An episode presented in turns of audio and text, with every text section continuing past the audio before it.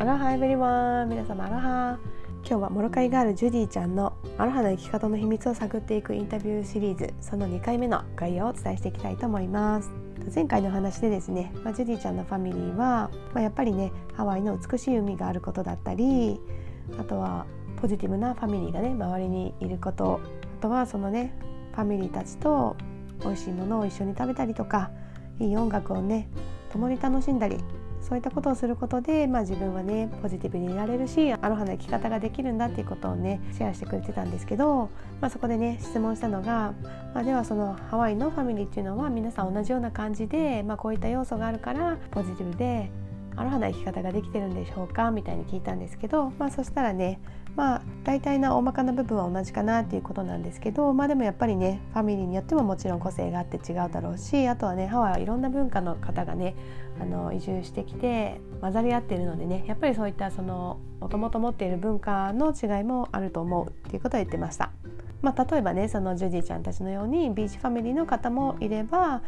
逆にねランド土地とかね土が好きな方もいるので、まあ、例えばハイキングだったりとかあとはガーデニングがねすごく好きでそれをねメインのアクティビティにしてるファミリーもいると思うっていうことでしたね。であとはねあのハワイのねファミリーの皆さんがすごくねあの力を入れてるのがやっぱりスポーツだそうですね。ハワイでもねバレーボールが強かったりとかフットボールもねあの結構やっぱり人気だったりしてたかなもちろんあとねサーフィンとかねハワイらしいスポーツもねたくさん人気なんですけどまあ、そうやってねあのハワイの親御さんたちはね子供がこうスポーツができるようにっていう風にね願う方が多いみたいでなのでやっぱり家族で子どもたちがスポーツに親しめるように促す方が多いみたいですね。あとはねあのハワイのファミリーの方がねもう絶対子供にねこうなってほしいってね思う姿の一つがたくさんのファミリーに囲まれてねこう成長していってほしいっていう思いがあるようですね。まあ、例えばねビーチを楽しむファミリーとかあとはガーデニングを楽しむファミリーとか、まあ、ハイキングだったりとかね他にもいろんな、まあ、アクティビティあると思うんですけどそういった形で家族自分の家以外にもそういった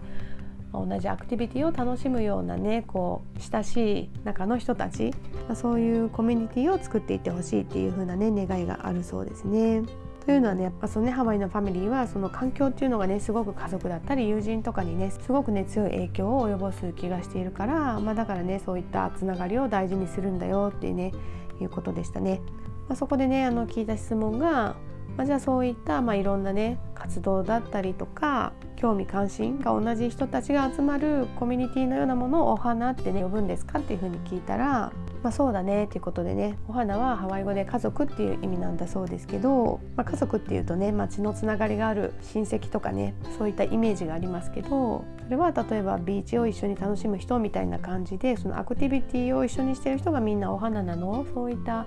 あのアクティビティでつながる人たちがお花っていうことなの？っていうふうに聞いたんですけど、まあ、そしたら、まあ、お花にはね2つ、まあ、意味があって、まあ、1つはその血縁関係ですね。本当の血のつながりがあるファミリー。でもう1つはそのアクティビティとかね関心でつながるっていう意味もあるけど、まあ、その気持ちのつながりみたいな意味かなって言ってましたね。まあ、その家族っていうね血のつながりがある強いつながりをこうさらに延長して血のつながりだけではなくってその気持ちのねつながりがとても強い人はもう家族の一員のようにね扱うんだよというふうに教えてくれました。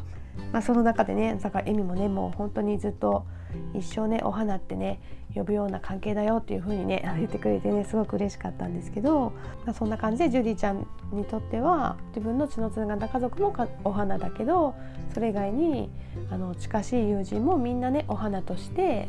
みんなお花ファミリーとしてこう考えているんだよっていうことでした。でそこで聞いたのがじゃあどうやってそのお花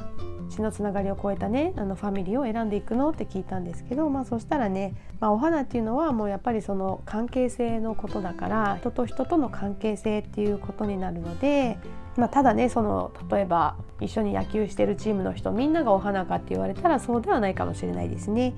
そのどれだけその関係性が強いかになってくるのでまあね人生生きていればたくさんの人にそうやって会っていくじゃないですか。その中でもすごくね近しくなる人もいればなんか同じ場にいてもそんなにね話さなかったりとか近しくならない人もいる。だからそうやってすごく気があって近しくなってたくさん一緒にねこう思い出を作っていけるような人そういう近しい人をお花って呼んでいくんだよっていうことでしたね。